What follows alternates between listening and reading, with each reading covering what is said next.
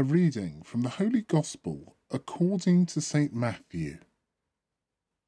Pray for those who persecute you.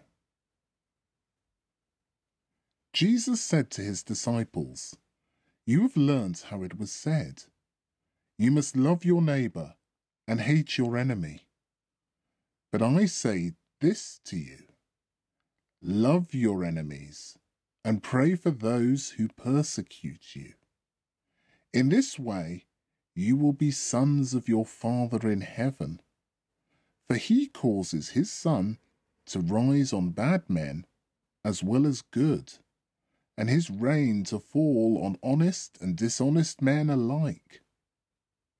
For if you love those who love you, what right have you to claim any credit? Even the tax collectors do as much, do they not?